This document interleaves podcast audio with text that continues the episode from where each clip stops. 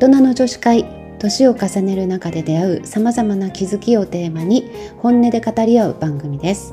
気の置けないお友達と女子会に参加しているようなお気持ちで聞いていただけたら嬉しいです。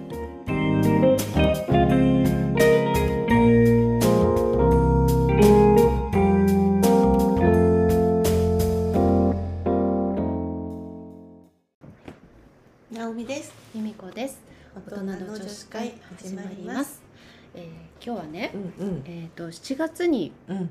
うん、寂しい気持ちどうしてますかっていうエピソーうん。ドを、えーお届けした時に、うん。アンケートをねうん。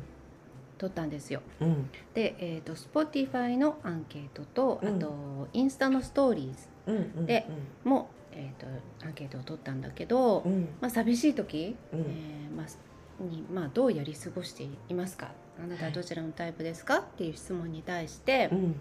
えー一つはうん。一人でなんとかやり過ごす、うん。もう一つは、えー友達とかね家族とかうん。誰かに連絡してうん。寂しさを紛らわせる、うん。どちらのタイプですか？って聞いたのね。うん。そしたらば、うん。その結果をねちょっと今日はシェア、まずしようかなと思っていて、うん。えー、Spotify では、うん。えー、20%おの人が、う。ん、どっちだったでしょええもうう いやいやいいや。え？言っちゃうね。あ、えあ今そうそうそう、うん。ちょっと質問してみた、ね。うん。うん。でも大丈夫。質問の結果を質問したのね。うんそう、うん。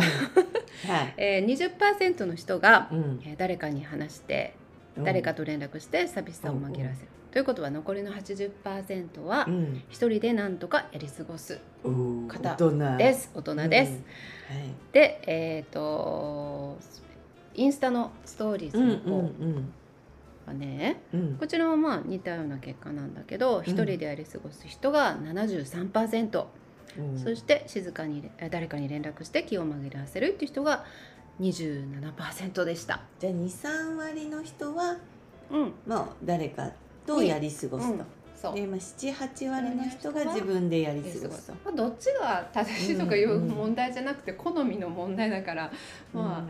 そうなんだっていうことなんだけどね。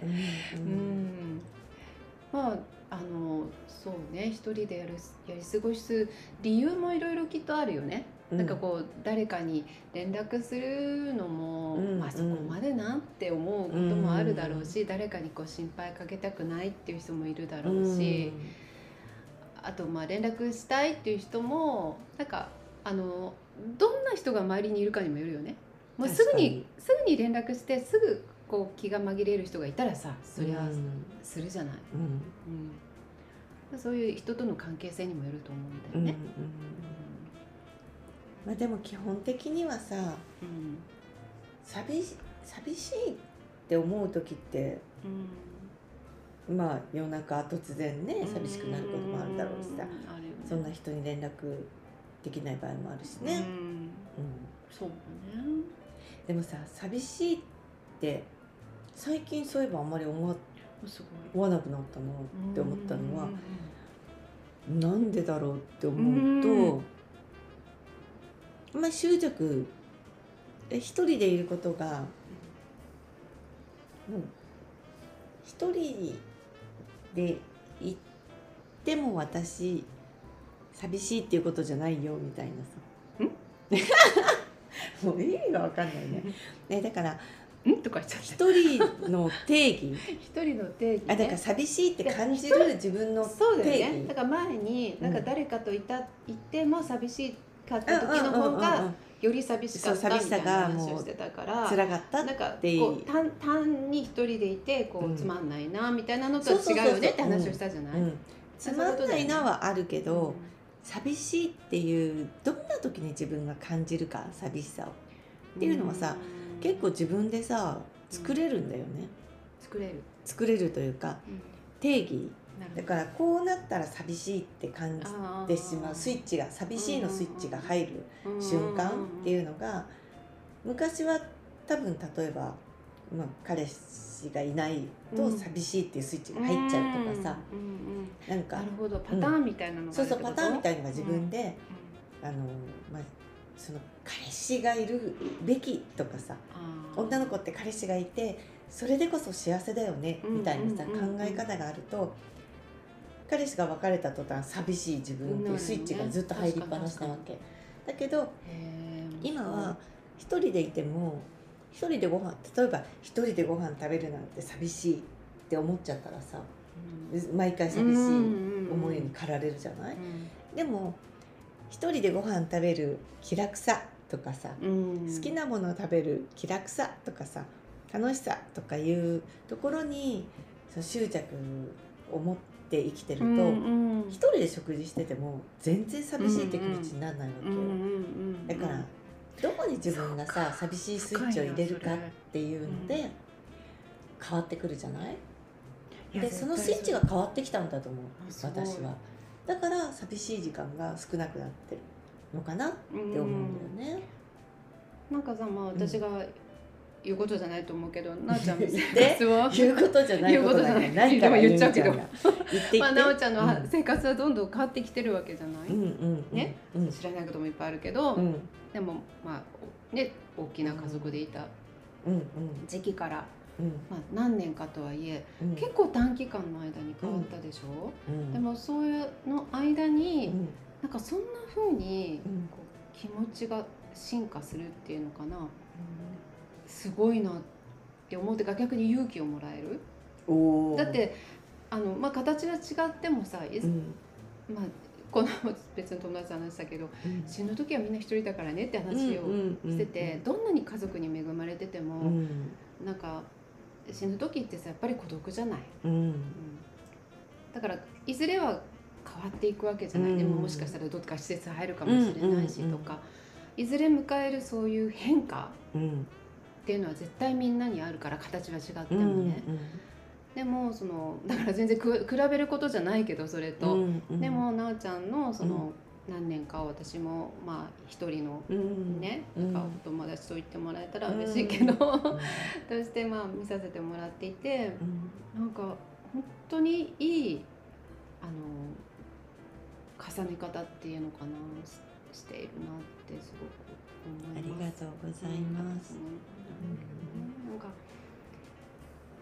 まあ、その中にはねいろんな葛藤とかもきっとあるんだと思うけど、だからね寂しいとかうん不幸とかうんそういうのはうん本当に自分が作り上げてるうんことだと思う。なるほど。うんだからまあ別れて家族がもうバラバラになって一人になった時に家族って一緒にいてうんワイワイ食うん食卓を囲んでうんるのが幸せっていうふうにさ幸せの定義を決めちゃうとさそうでない一人でうん。食べてる夕食の時間はさもうわびしいしもう不幸みたいになってくじゃない、うん。だからこうであるべきみたいなさこうあることが幸せだみたいなことを減らしてったらいいと思う。そうだねうん。なんか変化を楽しめたらすごいいいなって思う時があって、そうだね。でも年取るとなんかそのなんか変わることが、やうん。若い時ほどか楽しめなかったりする人も多いと思う変わることが楽しみ若い時ってその刺激に対してもさ、うん。受け入れやすいっていうかさ、うんうんうん。あの変わっていってもうん。平気だったことが、うん。なんか年を取ってくるとあそこのあるべきっていうかそうこうが幸せだよねっていうことそうそうにそうそう。なんか順応する時間もすごい長くなってる気がする。うん。けど、うん。そのあおちゃんが言ったみたいに気持ちをどこに持っていくかっうん。てすごい大事だなと思ってて、うん。私は全然、まあ、ちょっと違う違うけどうん。なんか例えば息子がね大学生になって、やっぱり生活も変わっていって、うん。あのまあ当たり前だけど一人でいる時間も増えていって、うんうんそれを寂しいと思えばすごい寂しいわけ、うん。やっぱり今までの生活と違うから。だけど自由もすごく増えてきて、うん全然それこそ夜出かけたって誰もうん何も言われないしとかさ、うんうんそういうのもだから本当に楽しめればいいなって思う、うん。もう本当にちっちゃい変化だけどね。うん。少しずつなってきたかな、いやもうどこにうん、その焦点を当てるかとかいね。かに執着をなくすかとか。執着をなくすかか。でさよく由美ちゃんが言ってるみたいにさこうん。心と体っうん。ていうのはすごくやっぱりこう近い。そうもう一体化だ一から。体化ってよくね、うん。言ってくれてるじゃない、それ本当にそうでさ例えば、体をヨガとかさうん、うんこうと、まあ、ストレッチでもさ関節をこうほぐしたりとか、まあ、筋肉をほぐしたりとか、柔らかくしたりとかすると体ってしなやかになるし、それとやっぱり考え方も一緒でやっぱりいかにさしなやかにあのほぐして柔軟性を持つかっていうことでうんすごく心もしなやかになると思うんだよね。うんあほら由美ちゃんが掲げてるえっとしなやかじゃなくてほらはい。え掲げてるなんだろう、うん。しなやか？えっと、えっと。違うツヤじゃなくて。え潤い？そう潤い。ああ潤い,、潤いセラピストじゃんゆみちゃんあそうだった。忘れてたよ今。そうだよ潤いセラピスト。だからその潤いとかもそうだし、なんかこうギスギスした体はまあヨガだったりストレッチだったりでほぐれるけど、やっぱり精神的なこと気持ちや考え方もん。大人になるにつれしなやかにうん。潤いを持っていくとそうなん楽に生きていけるもんね。なんか。寂しい気持ちもさね。の感じなくなってくるわけよ。素晴らしい。そうなのよ、素晴らしい。うん。あゆかりたい。なんか本当関節とかさだんだんそう潤い減ってくるとこう痛くなったりするじゃそうない、そうそう。それと一緒でなんか心もね、うん。あのあんまり凝り固まると痛くなっちゃうような気がするの。だからうん。こうやっぱり幅を持ってうん。執着をなくす。執着をなくすっていうの大事だね、うあるべきとかやっぱりちょっもなくすとでもまだ執着してるかも、うん。なんかしょうがないよそれは。そっか。ううんそうね。でもそれもなんかだんだん慣れていくっていうのもうん。経験上ちょっと分かってるから、うんうんうん。なんかそのためにもね前うん。話したチャレンジの話じゃないけど、そうだね。そうやって自分をちょっと違うところにフォーカス、うん。なんか持っていく。ううん。んそれも、そね。もしかしたら私の中にあるのかもなっうんうん。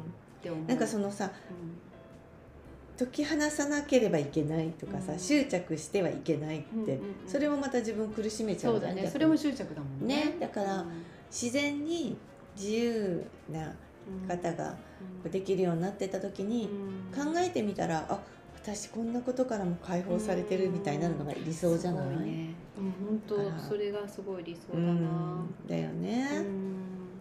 でもねそれになるにはねやっぱね一旦苦しまなきゃいけない、ああ、私そうじゃないかなと思ってた。やっぱりねなんかそうじゃないかなと思った。苦しんでえなんかそう辛い思いをいっぱいしてそうなやっぱりそいいやそ私はそうう。だったよやっぱりあそっか。うんそうじゃない人もいるかもしれない、うんでもなんか私もそんな気がする。なんかそこからこうふってギューってさ沈むとポンと持ち上がるみたいなさ感じ？なるなんほどね。か感覚で言うとそういうのがあったかなやっぱりうん。うんそれこそなんか無理やりっぽいけど陰と陽うんのさ、うん必ず極まれば反対側に行くっていうことだよね。それだよね、うん、なんかそれはすごい。いや陰と陽ってさうん。